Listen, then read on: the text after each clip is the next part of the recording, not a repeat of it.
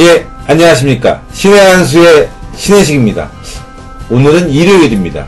남들이 쉬는 시간이죠. 모두 함께 쉬는 시간입니다. 그런데 오늘도 또 자신의 의지를 국민들에게 알리고자 시청학 광장에서 1인 시위를 주도하고 계신 분이 계십니다.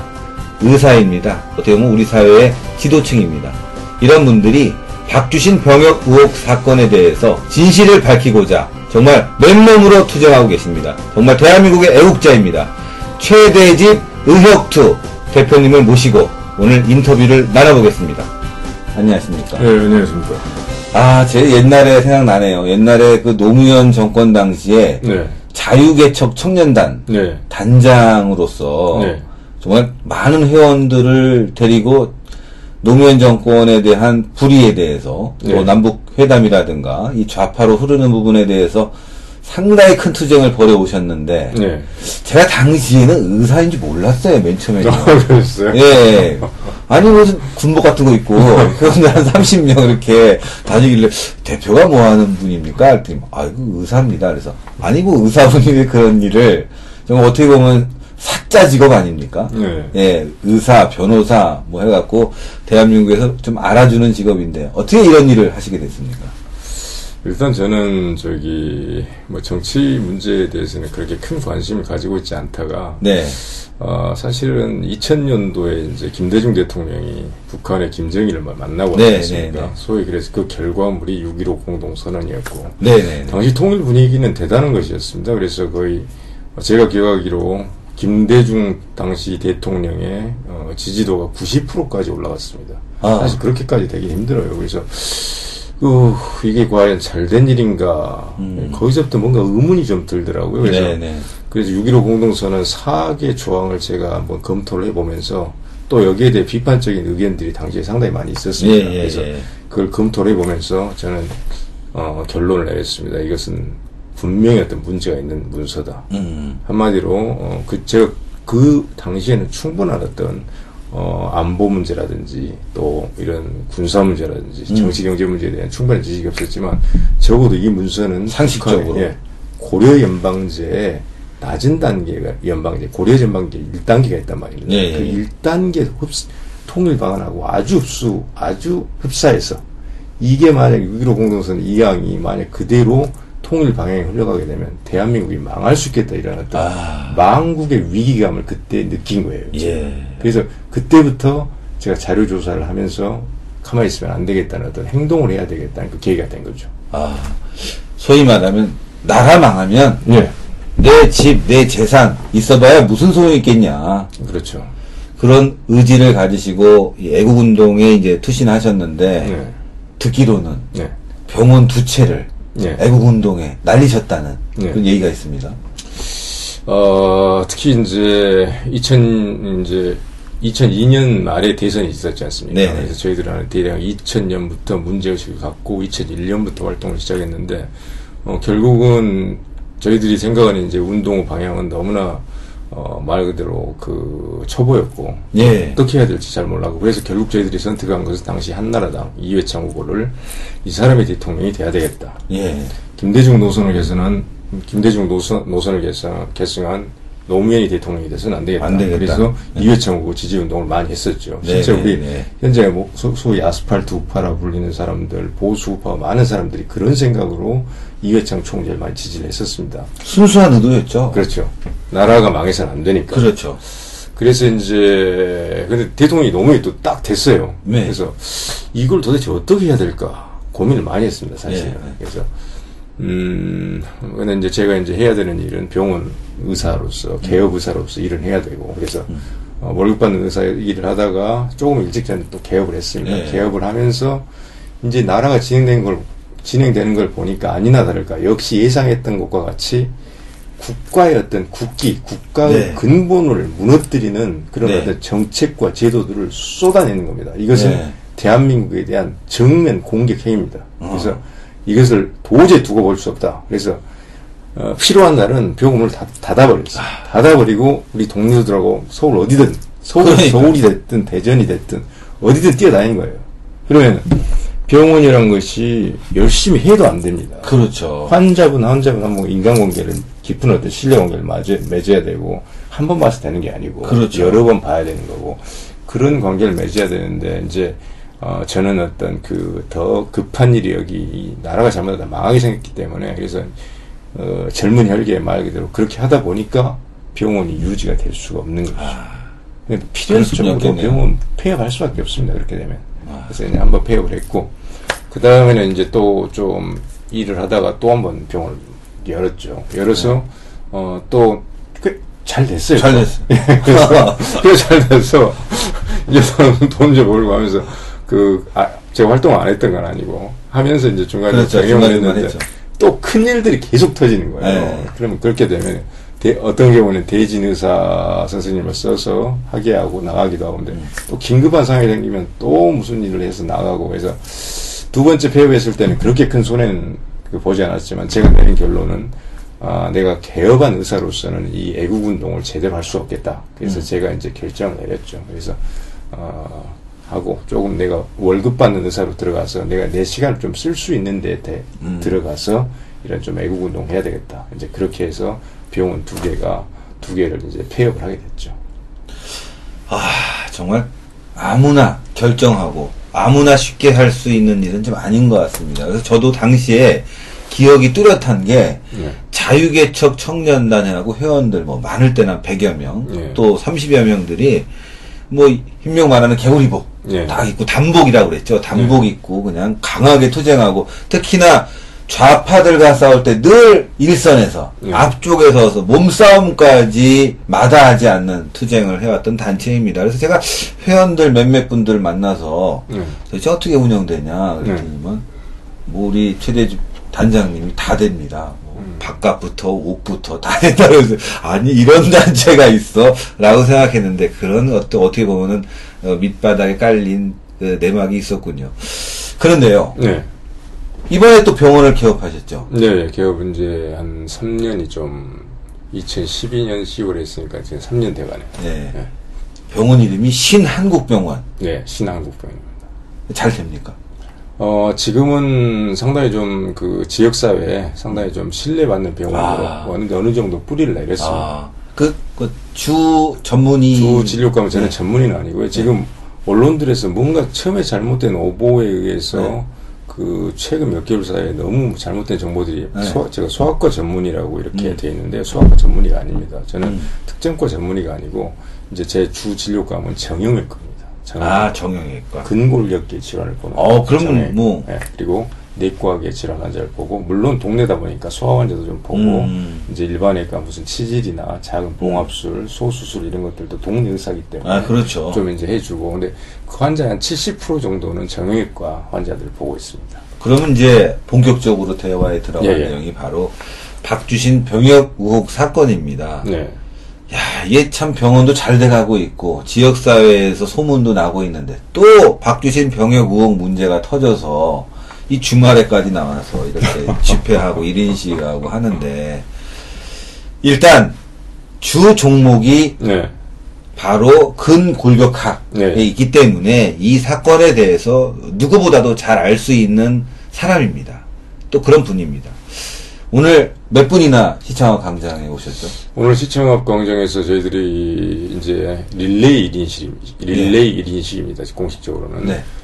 박, 박원순 시장, 서- 음, 박원순 시장 아들 박주신 씨의, 아, 박주신 씨의 병역 비리 의혹에 대해서 공개적이고 투명한 의학적 검증을 촉, 촉구하는 릴레이 1인식. 릴레이 1인식. 6시간 동안 하기로 돼 있었고, 한 분당 30분씩 총 12분이, 12분이라는, 10이라는 숫자가 상당히 의미가 있기 때문에. 그렇죠.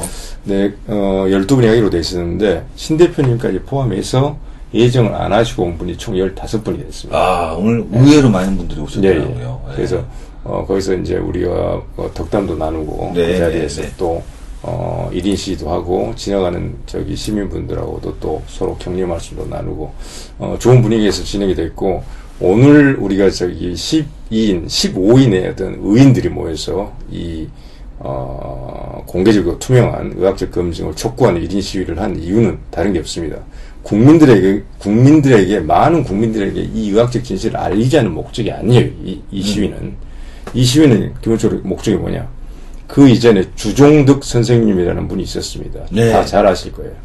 그 앞에서 수십일간을 철야 시위를 거기에서 먹고 자고 하면서 풍찬 노숙을 하면서 음. 박원순 시장 당시 문제 있으니까 뭔가 그 거기에 대해서 어떤 해명을 해라. 해명을 하고 재검을 하시오 이런 음, 내용의 어떤 그 계속된 어떤 1인 시위를 했는데 그 문구 자체가 너무나 단정적 표현이었기 때문에 사실 법적 문제 제기를 하게 되면 어, 법적으로 어떤 그 제재를 받을 수가 네, 있었죠. 제재를 받을 수가 있는 그런 상황입니다. 그래서 어, 뭐 결국 그렇게 또 박원순 시장은 했고 어, 그래서 저희들은 어, 비록 그분이 단정적인 표현을 썼지만, 단정적인 표현을 썼지만, 한 시민의, 이게 한50 초반으로 제가 알고 있습니다. 네. 한 시민의 어떤 사회 정의를 위해서, 비록 단정적인 표현을 썼지만, 그 사람의 본 뜻을 예의를 한다면, 우리가, 우리는 대한민국 헌법에는 표현의 자유와 언론의 자유가 있습니다. 그렇습니다. 국민의 기본, 기본권적 자유권 중에서 가장 중요한 그 권리가 언론의 자유, 표현의 자유예요. 알 권리가 거기에 들어가 있습니다. 네네. 언론의 자유와 표현의 자유가 있는데 그것을 가장 중시한다고 자기 입으로 떠들고 다니는 시장이 박원순 씨예요. 아, 그렇죠. 잘 알고 있지 않습니까? 2004년도에 뭐라고 했습니까? 광화문 사거리에서 김일성 만세를 불러야 부를 수 있어야 그게 표현의 자유가 제대로 어떤 어, 실현되고 있는 나라다. 그러니까요. 그런 표현의 자유를 그만큼 어떤 중시하는 장관이 비록 조금 과한 표현이 있다고 하더라도 그 주- 힘없는 서민입니다.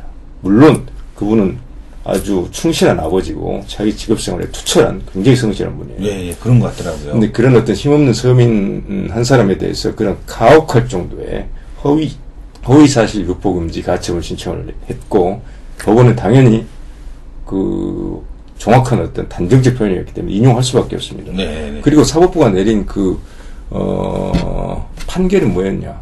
하루 할 때마다 500만 원. 500만 원, 박원순 시장의 명예를 훼손하고 있으니까 와, 500만 엄청 큰 원. 벌금을 부과해라. 저는 이런 판결을 어, 보지를 못했습니다. 그러니까. 그런 경우는 어떤 경우냐? 민노총, 한노총, 큰 단체가 대규모 시위를 하고 있을 때 어떤 가, 집회금지 가처분 신청을 하고 그 집회를 그 인용이 됐을 때 사법부에서 계속 집회를 하게 되면 300만 원, 500만 원 이렇게 한단 말이에요. 보통. 예, 예. 한 개인에 대해서 저는 500만 원이 떨어지는 것은 그래서 저는 이것 이번에도 보면서 사법부에도 우리 늘 얘기해왔지만 사법부에도 중대한 문제가 있다. 문제가 있다는 거죠. 문제가 그렇죠. 있죠. 예. 그래서 일단은 그런 법원에서 그런 결정이 어, 떨어졌고 그런 결정을 받아낸 것은 주종득 씨의 어떤 말 그대로 스- 재산권을 완전히 파멸시켜서 이 사람 인생을 파멸시키겠다는 의도입니다. 예, 개인의 어떤 표현의 자유, 그다음에 발언의 자유, 예. 이 민주주의에서 기본으로 그 가져야 되는 이 자유를 다 억압시키겠다는 거 아니겠어요? 억압시키고 예. 엄청난 어떤 그 판결의 결과 자체가 주종득 씨, 주종득 씨에게는 엄청난 어떤 위협이라는 거죠. 그렇죠. 그래서 아. 일단은 그런 경우 이제 그런 경우가 나오면 일단 중지는 해야 됩니다. 왜냐 법원 명령이기 때문에 중지를 하고 어, 새로운 방법을 이제 모색을 해봐야죠. 그리고 네, 네. 어, 앞으로도 저희들은 이제 주종득 씨, 주종득 선생 같은 분을 도울 수 있는 방법을 좀 찾아보기 위해서 야. 노력할 생각입니다. 오늘도 뭐 저희가 1인시 뭐단 30, 30분입니다. 정말 큰 시간도 아니고요. 짧은 시간을 이제 가서 참여를 했는데요. 앞서 말씀드리던 주종득 씨가 그 현수막을 떼고 그 왁구만 가지고 지금도 마스크에다 X 펼쳐서 침묵 시위를 이어가고 있습니다. 그런데 그 옆에서 그냥 함께 하려고 하는 우리 최대집 대표의 모습을 보니까요. 어, 제 마음도 참 울컥하더라고요. 작은 시민의 마음도 보듬어 줄 수 있는 그런 마음이 있어야 되는데 서울시장은 정말 그럴 수- 그런 마음이 있는지 좀 답답합니다. 그런데요. 네. 이 박주신 병역 의혹 사건에 지금 뭐 아시아 근 골격학회도 나섰고 네. 거기에 그 의혹투가 나서서 네. 그 물론 이제 공식적인 의견은 아니지만 네. 어 이것이 다르다는 네. 하나 이제 개인적인 의견을 받아냈습니다. 네. 지금 많은 국민들이 궁금해하는 거는 네. 지금 박원순 서울시장 측이 네. 엑스레이만 보고는 잘 모르겠다. 네. 판독이 다 불가능하다고 얘기한다. 네.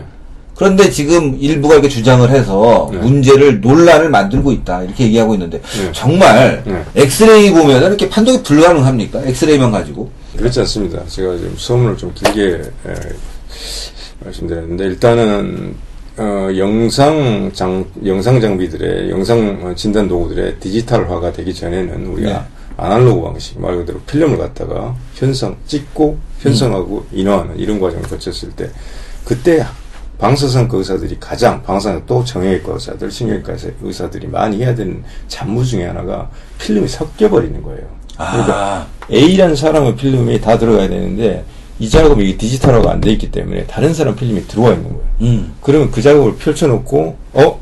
다, 이 사람 게 아니고 다른 사람 것을 찾아야 된단 말이죠. 음. 근데 그 작업은 하다 보면 2, 3년 하다 보면 금방 다 들어옵니다. 아. 뼈가 탁 보면은 어? 이 사람 건 아니다. 어. 이게 들어온단 말이죠. 그죠. 이거 딱 보고, 어, 바뀌었는데, 예. 이걸 만약에 다른 쪽에 또 그렇죠. 검사를 받으러 가면 그걸 가지고 온 의사를 굉장히 이 사람 바보 아니야? 이 사람 그렇죠. 능력 없는 네. 사람 아니야?고 욕먹을 수 있고 의사 권위가 떨어지기 네. 때문에 정말 세세하게 많이 봐오다 보면은 그 결과 속에서 어, 당연히 다른 사람 거 그렇죠. 이게 엑스레이만 보고도 판별할 수 있는 능력이 생긴다는 거 그렇죠. 아니겠어요? 예전에 그래서 예전에 방사선과 의사들 또 정형외과 의사들, 신경외과 의사들이 많이 하는 가장 많이 하는 업무 중에 하나가 잘못된 필름 꼽, 꼽혀 다른 사람 필름 음. 꼽혀 있는 걸 찾아내서 다시 돌려놓는 원래 사람 찾아줘요. 예, 원래 사람 그런 일들이 굉장히 흔한 일이었어요. 물론 그것이 의학적 소견을 내는 임무는 아닙니다. 하지만은 하다 보면 그런 일들이 생기니까 그래서 어떤 동일인 여부를 엑스레이를 놓고 우리가 어, 판독하는 것이 불가능하다. 그것은 말이 안 되는 얘기죠. 의료 예. 현장에서. 그래서 현재 어떤 사진들이 나와 있는데 충분히 지금 설명들이 많이 되어 있습니다만은 어, 어, 박주실 씨 것으로 이미 인정이 돼 있는 공군 사진하고 비자발급 사진 그리고 어 이제 병역 저기 그 MRI 사진이요. 예, MRI 자생한방 강, 강남 자생한방병원에서 찍었던 그 엑스레이 그 이제 전척추 음. 전후면 사진인데 그 사진들을 놓고 동일인 여부를 우리가 어 한번 저기 판독을 해보자. 물론 쉬운 일은 아닙니다. 왜냐하면 그때도 제가 지난 8월 10일 날 기자회견에서 자세히 설명을 드렸지만은 촬영 조건이 다릅니다. 앞에서 어 보통 우리가 이제 흉부 방- 폐를 보는 흉부 반사선 사진은 이 견갑골을 최대한 밖으로 빼줘야 돼요. 음. 그래야 폐가 잘 보이니까 어깨뼈를 예. 최대한 밖으로 빼준 상태에서 그러니까 이렇게 이렇게 이렇게 찍은 상태에서 찍으러 가면 네. 어깨 붙이세요. 그다음 크, 크게 크게 들이쉬고 잡아주세요. 이러잖아요. 들이쉰 상태에서 폐를 최대한 흡기, 최대한 숨을 들이쉬는 상태에서 그래야 폐가 잘 보이잖아요. 그렇게 해서 찍는단 말이죠. 그리고 방사선 예, 조사량이 다르고 그러니까 그건 이제 전압입니다. 전압. 예. 그리고 거리가 다, 다르고, 다르고. 이런 어떤 후전면 사진이라는 촬영 조건 또 어, 전압, 노출 시간 이런 것들이 좀 달라요. 그리고 우리가 척추를 볼 때는 또 뼈를 보는 그 세팅은 또 다릅니다. 그래서 예. 이것은 앞뒤에서 보통 찍는 거고 예. 그리고 이제 어, 앞뒤에서 찍는 거고 전압이 좀 다르고. 이런 어떤 어, 촬영 조건의 차이를 분명히 우리가 어, 인정함에도 불구하고 과연 우리가 이 두 사진들에 대해서 두 사진군에 대해서 차이점을 어, 판독할 수 있을 것인가. 저희들이 그런 점을 충분히 고려해서 판독을 해봤는데 결과가 의료혁신투자위원회 소견은 여러 가지 이제 크게 네 가지를 제시했습니다만 그 네 가지 결과에 의해서 동일한 한 사람 것으로 보는 것이 불가능하다는 불가능하다. 판단을 내렸다는 것이죠. 음. 그리고 양수 박사님도 어, 그 유사한 판단을 내렸고 어, 이제 저희들이 이제 사실은 우리 국내에서 이건 충분히 해결할 수 있는 문제인데 그렇죠. 믿지를 않아요. 아, 국내 의사들을 우리나라 사실 의학의 수준은 최고는 아닙니다. 그렇죠. medical science 의학의 수준은 세계 최고는 아니에요. 그렇지만 우리나라에 그 예. 시술하러 오는 예. 외국인들도 많잖아요. 의술 근데 예. 직접 임상에서 환자를 진단하고 치료하는 의술의 수준은 음. 우리나라는 거의 세계 최고 수준에 있다고 보면 돼요. 그러니까 네. 한국 대한민국에서 어떤 질병을 못 고친다. 그럼 대부분의 경우에 미국을 가도 못 고친다. 일본을 가도 유럽을 가도 못, 고, 못 고친다는 거죠. 그렇죠. 그러니까 우리나라 의사 전문가 의사들의 어떤 소견만으로 충분히 해결할 수 있는 문제예요. 근데 왜 저희들이 해외 학회에다가 또 판독 의뢰를 했는가? 안 믿는 거예요. 아. 국내 의사들의 소견을. 왜 안 믿는가? 이걸 기본적으로 정쟁 어떤 정쟁 어떤 대상으로 보는 거예요. 정쟁. 음. 정치의 대상이라고 보다 정쟁. 정쟁은 바로 정치 권력 투쟁입니다. 정치 권력 투쟁의 관점에서 이걸 보기 때문에 사실을 전문가들의 객관적인 의학적인 전문가적 소견을 어, 그대로 받아들이지 않고 어, 자꾸 곡해라고 왜곡을 하는 거예요. 그래서 저희들이 사, 사, 어떻게 보면 나라 망신입니다, 사실. 아, 나라 망신. 그 사람, 그 외국 의사들한테 그런 것을 보내야 할 만큼 저희들이 실력이 없는 사람들이 아니에요. 그렇죠. 하지만은, 그래도 이런 어떤 우리 사회 상황을 고려해서, 음, 공신력을 추가적으로 확보할 수 있는 걸 하자 해서 여러 학교에 보냈습니다. 그리고 보낼 때 그 보안을 유지했죠. 왜냐? 저쪽에서 또 반대, 또 뭐. 반대 공작이 들어갈 수 있으니까. 압력 넣고. 막. 압력 넣고. 예. 실제 나왔지 않습니까? 그렇죠, 이번에. 소견이 나왔는데 그 소견을 준 사람한테 이메일을 보내서 네. 괴롭히는 사람이 있었어요. 괴롭혔어요. 예. 맞아요.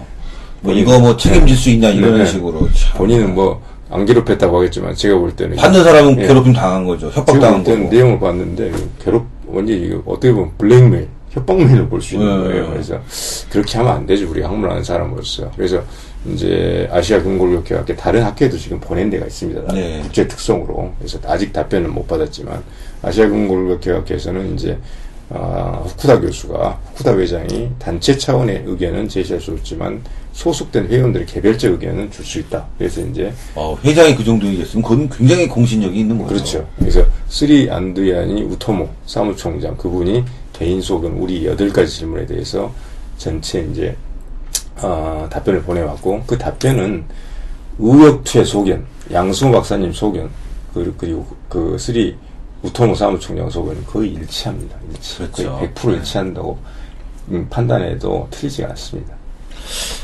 예, 여기서 예. 아까 저희가 함께 올때 예. 이제 오늘 날이 정말 뜨거웠어요. 예. 쨍쨍 미쳤는데 이제 방송을 제가 한번 부탁드려서 이렇게 긴급하게 방송을 하게 됐는데 오면서 얘기하신 부분이 네.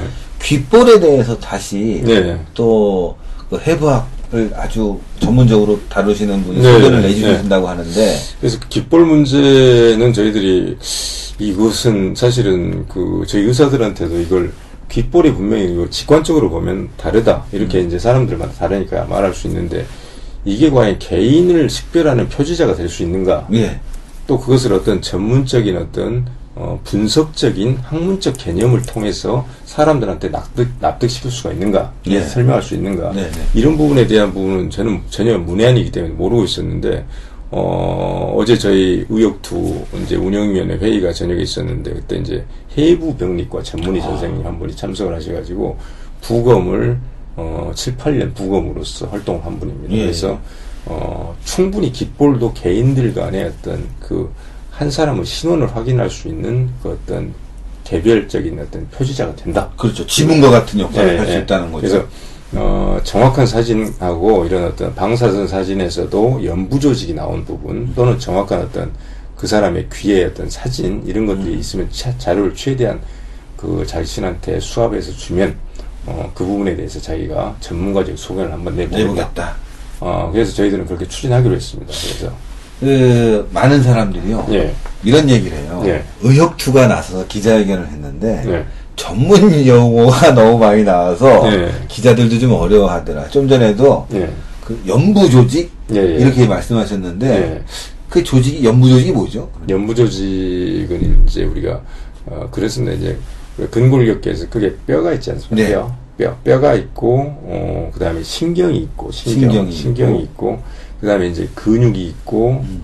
근육 에 근육을 더면 근 근막이 있고 그 위쪽에는 이제 피하 지방이 있고 피부가 있고 예. 이제 근육에는 근육을 뼈에 붙이는 조직을 힘줄이라고 합니다. 힘줄. 힘줄 건 영어로는 텐던이라고 하고 그리고 어, 뼈하고 뼈과 관절을 만들잖아요. 예. 마- 만들잖아요. 그 관절 끼리는 이게 붙으려면 아주 강한 섬유들이 잡아줘야 돼요. 예. 그 뼈와 뼈를 잡아주는 그 섬유, 섬유 조직을 인대라고 합니다. 인대. 그렇죠. 예. 인대할 거는 이제 선수 생명 네. 끝났다고 그러잖아요. 네, 인대가 굉장히 중요한 거고 네. 그래서 그런 근육, 힘줄, 인대 뭐 이런 것들을 우리가 잘 전체적으로 소프티슈, 연무 조직이라고 아, 합니다. 그러니까 이제 네. 귀 볼에도 그런 조직이 있으니까 귀 그렇죠. 모양을 형성할 수 있는 뼈 조직이 있는 거 아니겠습니까? 이게 그렇죠. 이게 뭐라 그럴까? 이게, 이게 누르면. 연골, 연- 그렇죠. 네, 연골. 요 연골 조직, 예. 예, 그렇죠. 요 조직과 그러니까 엑스레이 상태와 MRI 상태의 그 연부 조직이라고 말씀하신 연골 조직을 보면은 네. 동일인지 아닌지를 확인할 수 있다. 네, 네. 그걸 또 전문가가 네. 과학적 그 어떤 데이터라든가 네. 경험을 통해서 네. 지금 치아에 대한 문제, 네. 그다음 에 귀에 대한 문제는 많이 얘기 안 했지만 이제 귀에 대한 문제가 이제 본격적으로 나설 이제, 이제 드러나게 되겠고요. 어, 또 지금 이제 근골격학회의 전문의로서 네. 이제 그 엑스레이 상태와 MRI 상태를 보니까 이 석회화, 네. 이 석회화에 대해서도 사람들이 잘 몰라요. 네. 그러니까 그 많은 분들이 석회화가 뭐지? 네. 석회화라는 건 뭐 어떤 겁니까? 석회화라는 것은 우리가 우리가 가장 흔하게 병원을 이제 방문하시면은 동네 병원을 방문하시면서 환자분들이 가장 많이 보는 석회화는 아마 폐에 생긴 석회화를 가장 많이 보게 되고요. 아. 어, 담당 의사가 설명해 줄 때, 어, 왜냐하면 우리나라는 워낙 결핵이 많은 국가이기 때문에 결핵에 걸리게 되면 폐 조직 일부분이 손상이 돼서 그 부분은 기능을 못하는 폐가 됩니다. 그걸 폐, 어, 뭐 쉽게 표현하면 구멍 같은 게 나버리는 거예요. 그래서 구멍이 나오고 거기는 활동 못하던 폐인데 그걸 결핵 공동이라고 합니다. 음. 결핵 공동. 예. 그 결핵 공동에 그대로 가만히 있는 게 아니라 여기에 우리 몸속 몸속에서 돌아다니는 칼슘이 여기 들이차게 됩니다. 음. 칼슘. 칼슘이 들이차서 어, 엑스레이를 딱 보면 여러 군데 칼슘이 폐에 들이차 있는 소견이 보여요. 야. 그러면 아, 이 사람은 예전에 결핵을 앓은 적이 있구나. 그래서 음. 결핵 앓으신 적 있죠? 어, 언제 결핵 앓은 적 있습니다. 아. 그래서 이제 폐에서 보이는 석회화가 우리가 가장 흔하게 보는 석회화고. 근데 석회화는 우리 몸 어디에나 다 생길 수가 있습니다. 예. 뼈에도 생길 수가 있고 또 흔하게 생길 수 있는 게 힘줄에도 석회가 굉장히 잘 생깁니다. 그래서 어, 석회화는 우리 몸 사실 우리 전립선 같은 데도 연부 조직이 그렇죠. 그래갖고 뭐, 예, 그, 예. 뭐 소변 넣기 예. 어렵고. 검사하시다 보면은 갑자기 전립선에 어, 좀 석회가 있네요. 뭐 이렇게 하실 수 있어요. 그래서 예. 손상된 조직에 어, 우리 몸 속에서 이제 피 속에는 칼슘이 있기 때문에 칼슘, 칼슘 포스포러스 같은 칼슘인 같은 축적되는. 그런 그런 놈들이 들이차는 거죠. 아. 그래서 이 석회화가 있다고 하는 것은 질병은 아니에요. 질병은 아니고 단지 과거에 그, 그 조직에 무슨 어떤 손상이 있어서 뭐 이랬을 가능성 또는 어, 손상은 없었지만 다른 어떤 원인으로 인해서 칼슘들이 들이, 들이차있을 가능성. 근데 석회화는 한 번 생기면 어, 수술로 제거하지 않는 이상은 없어지지 않습니다. 우리 한번 쉽게 설명하면은 네. 치아 같은 경우만 1년에 한 번씩 이 스케일링 하면은 석회가 껴서 다 네. 이렇게 없애잖아요. 치약으로 아무리 해도 안 없어지는데 네. 스케일링을 하기도 하고 또 이 저도 어깨가 상당히 이렇게 뻑뻑해요. 네. 어. 물어보니까 다쳐갖고 음, 음. 제가 옛날 좀 운동을 하다 다쳤는데 음, 음.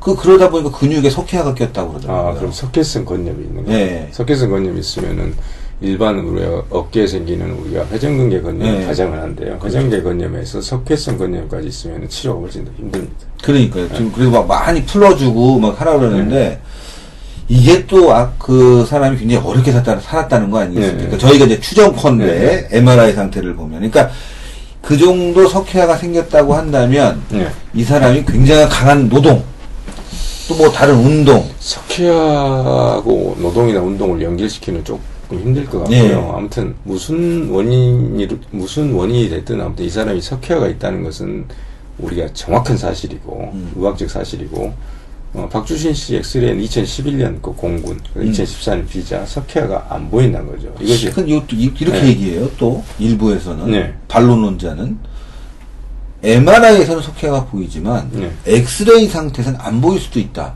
어, 그건 말이 안 되는 네. 것이고요. 제가, 어, 제가 저, 다른 쪽에서 이제 반론 들은 얘기로는, 어, 후전면, 전후면 사진을 찍으면서 전압의 어떤 강도를 조절하게 되면 음. 석회화가 안 보이는 경우도 있다. 이런 주장을 하는 걸 들었어요. 네, 엑스레이에서. 네, 네.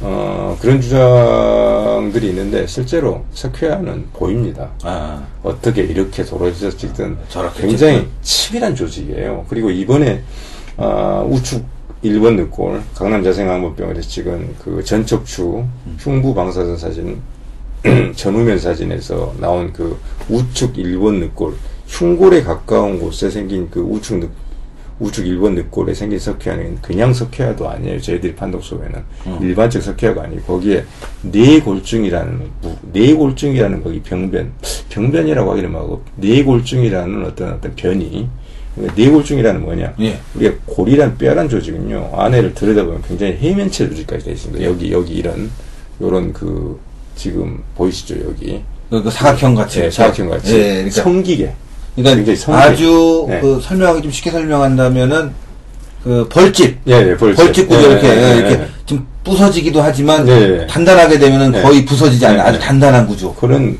해면체 조직을 갖고 있는데 뇌골중이라는 조직은 굉장히 골이 치밀해 버려요. 아, 골 조직이 굉장히 치밀하게 에, 이 형성되어 있는 데가 있습니다. 그것을 우리가 이제 뼈를 우리가 엑스레이를 찍다 보면 엑스레이를 딱 찍다 보면 경골 여기 있는 아래 종아리 뼈 네. 경골 엑스레이를 찍는데 갑자기 달걀 후라이 같이 호옇게 나타난 놈이 있어요. 아, 그런 게 뇌골증이에요. 그러니까 정상적인 조직에서 그 부분만 뼈 조직이 치밀하게 만들어져 있는 거예요. 더 좋은 건가요? 그렇게 좋은 치밀한- 것도 아니고 나쁜 것도 아니고 나쁜 것도 아니고. 그죠, 그죠. 그냥 변입니다. 변이, 네, 변이. 그 우리의 variation이라고 하는 거. 아, 그러니까 뭐 예를 들어서 네. 권투 선수가 주먹이 그렇게 돼 있다면 아주 축복받은 거겠죠. 그 사람 한번 맞으면 이제 그렇죠. 그러니까 그런 변이가 네, 보이는데 네. MRI 상태에서는 아니 근데 이제 그 이 이 강남 자생에 그러니까요. 그 엑스레이에서 우측 늑골에 있는 석회화는 그 뇌골증이 있는 곳에 또 석회화가 끼어 끼어 있단 있다. 그러니까는 엑스레이에서 더 잘 보이죠. 더 잘 보인다. 하얘니까. 예. 하얀 뼈가 예, 자꾸 제가 영어가 이쪽 언어가 그래서 하얀 뼈가 치밀하게 돼 있는 그런 뇌골증이 있는 곳에 또 석회까지 끼었으니 얼마나 잘 보이겠어요. 아. 지금 해상도가 저는 굉장히 원본 필름을 입수 못했으니까 해상도가 좀 낮은 거 낮았지만도 잘 보인다. 입수했는데 제가 이제 브라이트니스를 굉장히 올려봤어요. 음. 그, 그 명도를 예, 명도를 밝기를. 네, 밝기를 굉장히 올려봤는데 음, 올, 올려보니까 잘 보이더라고요. 아주 잘 보입니다. 이렇게 어, 석회화는 약간 그렇게 그 변연 이 변연들이 음. 발, 매끄럽게 안 나오는데 아주 동그랗게 아주 이쁘게 나오면서 거기에 잘 보입니다. 그래서 그것을 어, 가슴 흉부 사진, 후전면 사진으로 해서 폐를 잘 보기 위한 그런 세팅으로 찍었다고 해서 안 나온다. 그런 얘기는 그건 터무니없다. 어, 의학적인 의사, 의학을 공부한 사람이면은 그런 얘기를 하면 안 됩니다, 사실. 음. 아주 극히 드문 것을 일반화시켜서 그건 아주 극히 예. 드문 것도 아니고요. 예. 나올 수밖에 없습니다. 네, 그렇네요. 예. 자, 일단 우리 우리 시청자 여러분들 그동안 뭐 석회화가 뭔지 왜 다른 부분이었는지 좀 궁금하신 부분이 있었을 텐데 오늘 아주 명쾌하게 들은 것 같습니다. 또 하나 네. 이 뒤에 보면 뭐 극상돌기 예. 이 모양이 좀 다르다.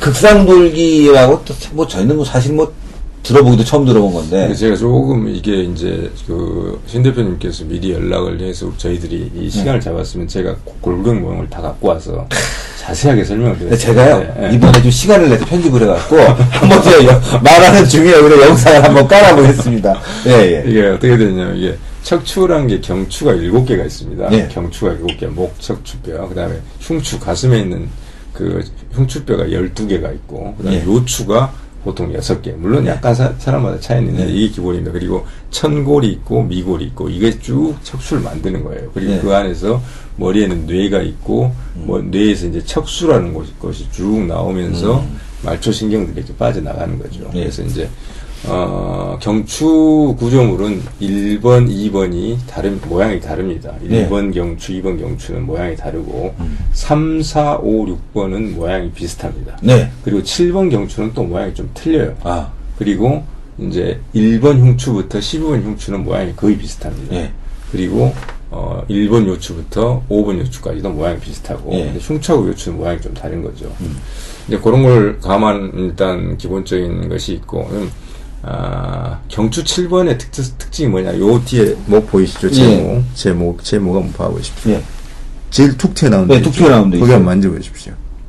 그놈이 경추 7번의 극상돌기입니다. 아, 여기. 딱, 요 예, 예. 누구나 있는 거 아니에요? 신목 저도. 신 대표님도 만져보면 제일 튀어나온 데 네, 제일 튀어나온, 튀어나온. 경추 7번의 극상돌기. 극상돌기. 경추 7번 극상돌기는 그 아래 흉추나 어, 요추 같이 하나로 그냥 탁 이렇게 뭉툭하게 이렇게 되어 있습니다. 이런 식으로. 예. 그런데 3, 4, 5, 3, 4, 5, 6번의 경추 극상 돌기는 끝이 두 갈래로 갈라져 있어요.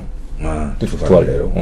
그래서 이제 그것은 요번에서 중요한 소견은 아니니까 이제 그건 이제 일단 나도 기본적인 설명을 드리기 위해서 제가 극상돌기가 뭔지 이렇게 튀어나와 있는 거 이게 경추 7번의 극상돌기 그 아래 하나 만질 수 있, 직접 다 만져보실 수 있습니다. 예. 하나 만질 그 아래 차근차근 짚어 내려가면서 툭 튀어나온 거 만지면 그게 흉추 1번의 극상돌기입니다. 그래서 예. 그게 이제 후전면 전후면 사진에 따라서 약간 차이가 실제로 모양 모양 모양이 변화 변합니다. 네. 제가 요번에 그 뭐 원래 뼈를 많이 날마다 보지만은 그래서 얼마나 차이가 크게 한 개체에서 전후면 후전면 사진으로 극상돌기하고 추궁판이 얼마나 많이 변할까 그걸 제가 제 경추를 갖고 직접 한번 테스트를 해봤어요. 아, 그, 아, 야, 그 사진도 갖고 와서 제가 보여서 아. 보여주시면 좋은데. 그러니까 이제 쉽게 설명하면 네. 박주신 MRI와 엑스레이 사진이 엑스레이. 위치가 다르기 때문에 네, 엑스레이, 예, 엑스레이. 엑스레이 사진이 위치가 다르기 때문에 다른 사람 뭐 많은 사람들이 그 다른 사진 갖고 비슷한 걸 가지고 자꾸 얘기하냐 네. 상황에 따라 비슷해 보일 수도 있고 네. 달라 보일 수도 네. 있다라는 얘기가 있으니까 직접 대표님이 네. 엑스레이를 찍어봤다는 거 아니에요? 네. 이렇게도 찍어보고 정면으로 이야. 찍어보고 후정면으로 찍어보고 그래서 두, 임상 실험을 하셨네. 아예. 두 사진을 한 군데로 딱 붙여서 제가 비교를 해봤습니다. 예. 물론 이제 그런 일은 일반적인 일은 아니지만 하도 그냥 이렇게 하도 많이. 되니까. 그래서 또 다른 사람들도 좀 이제 친한 저기 후배들 오라고 해서 음. 몇 장을 이렇게 찍어봐서 여러 장을 관찰해봤어요. 근데 큰 차이가 안 납니다. 아. 큰 차이가 안 나요. 제가 사진을 만약에 아까도 말씀드렸지만 미리 우리가 계획이 돼 있었으면 네. 제가 갖고 와서 보여드렸을 거예요. 직접 여기다가. 아, 근데, 워낙 대표님의 이 신뢰도가 높기 때문에, 지금 저희 방송을 들으시는 분들은, 네. 아, 그동안 일부에서, 뭐, 엑스레이 사진이 어떤 그 자세에 의해서 그 서로 다룰 수 있기 때문에, 네. 그것만 가지고 동일인 판명은 어렵다라고 자꾸 입에서 주장했습니다. 그런데 실제로 후배들과 본인이 그런 상태에서 엑스레이를 찍어보니, 네, 동일한 조건을 만들어. 네, 동일한 조건을 만들어 찍어봤지만 별로 다르지 않더라. 그리고 궁금하신 분은 저희 병원을 찾아오십시오. 네. 제가 찍어서 전 후면 후 전면으로 해서 얼마나 한 개체에서 촬영 조건의 변화가 음. 어, 추궁판과 극상돌기 특히 어, 흉추 1번하고 경추 7번에 변화가 있는지 제가 정확히 보여드리겠습니다. 아, 그리고 그리고 나서 어 박주신 씨 것이라고 이제 인정되는 공군하고 비자 사진하고 그 다음에 이쪽 전척추 이게 전후면 사진 한번 보시면은 다르다. 이렇게 나올 수가 있나 그런 아. 판단을 그냥 공부를 안 하셨더라도 아. 본인의 사진을 직접 보시면 그런 판단을 내리실 수가 있을 거예요. 아, 그러니까 전문가들이 네. 하도 사람들이 딱 봐도 다르지만 네. 그래도 만에 하나 그래서 이 모르니까. 논리적인 설명을 네, 해드려야 되니까. 그렇죠. 직관적으로 딱 봐서 이 두 사람은 다른 사람입니다. 그리고 끝. 그러면은 듣는 사람들은 그러니까. 이해할 수가 없잖아요. 그게 또 그런 게 있더라고요. 네, 뭐 예를 들어서 지도를 보는 사람들 네. 또 아니면은 그 우리 매트릭스 아시지 않습니까? 영화 네. 영화 매트릭스 보면은 막 문자가 막 흘러내리잖아요. 네. 그때 옆에 있는 사람이 얘기를 하죠. 왜 이걸 보냐 했더니 너무 정보가 많아서 음. 영상으로 보면 안 된다. 우리는 이런 글자로만 봐야 그 안에 내용까지 다 확인할 수 있다라고 얘기하는데 전문가가 되면 다 보이지 않습니까? 음. 그렇죠. 검은 엑스레이 사진이라도 그렇죠. 이 사람이 좀 나이가 있구나.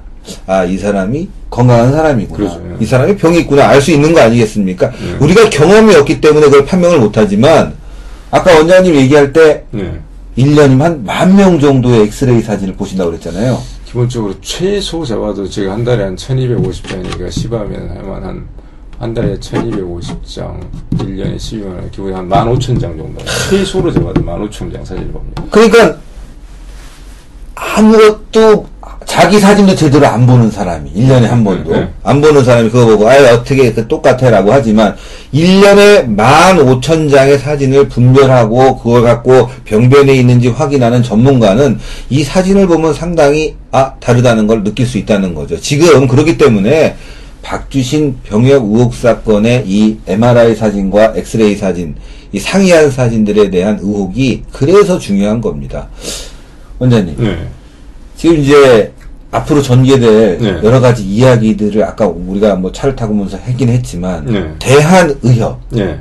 언제쯤 이 사진에 대해서 얘기할 수 있을까요? 제가 이제 정확한 정보인지 모르겠습니다만 제가 적어도 알고 있는 바로는 어 현재 이제 재판부에서 어, 양수 박사님 그 재판 재판부에서 대한의사협회로 엑스레이하고 MRI 모두 감정 의뢰를 한 것으로 저는 알고 있습니다. 예, 예. 그래서 그러면 이제 대한의사협회에서 하루빨리 이제 객관적이고 아주 공정한 또 의학적인 어떤 그 감정을 제출해야 되는데 어 대한의사협회가 어 제 자신도 그렇고 많은 분들이 이 정치적인 어떤 사안으로 이것을 이해를 하면서 어, 말 그대로 여당의 눈치를 보고 야당의 눈치를 보고 청와대의 눈치를 보고 하면서 어, 애매모호한 입장을 내놓지 않겠는가 이것에 대해서 굉장히 우려를 하고 있습니다. 뭐또 뭐, 그래서 뭐 많은 사람들이 걱정하듯이 네, 네. 판독 불가. 지금 의료계 내부에서도 그런 내용들이 계속 나오고 있습니다. 아마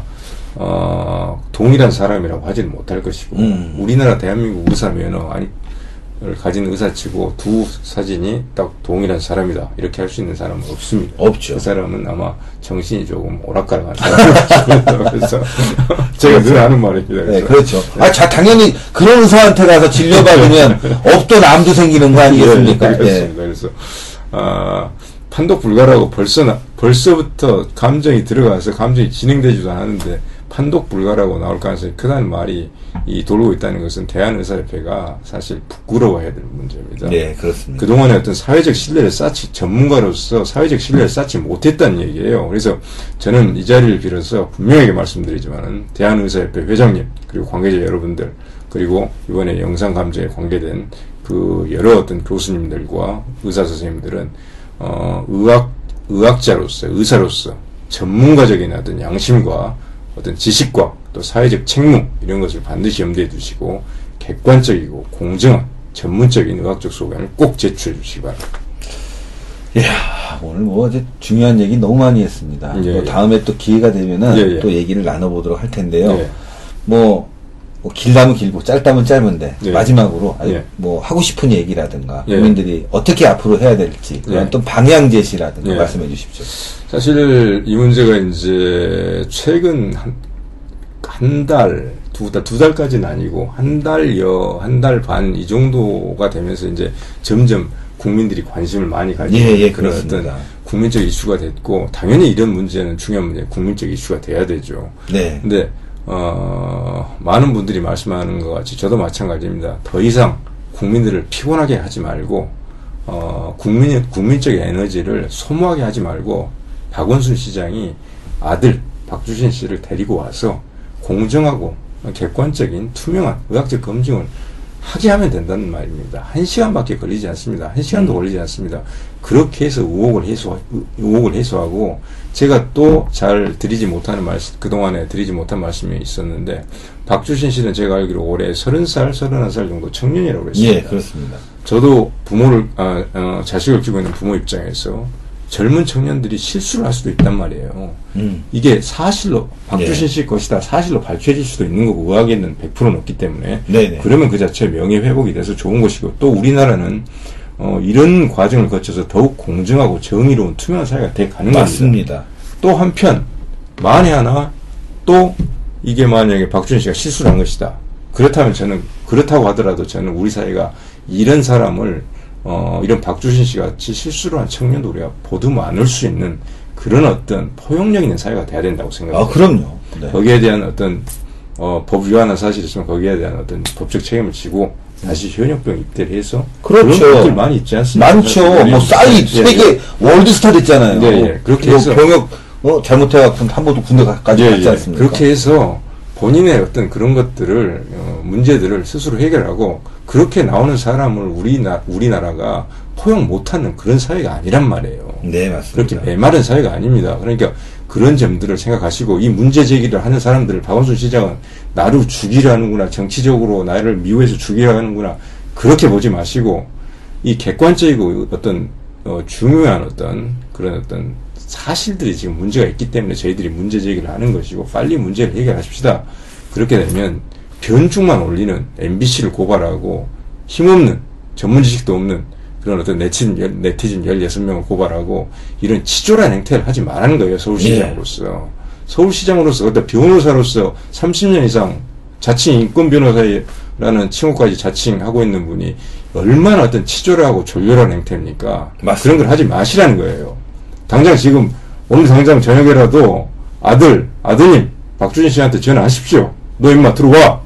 우리한테 우- 들어와가지고 가서 찍어. 서울대병원 가서 찍어. 몇백 명 기자 불러놓고 찍어. 그렇죠. 공유로 검증해.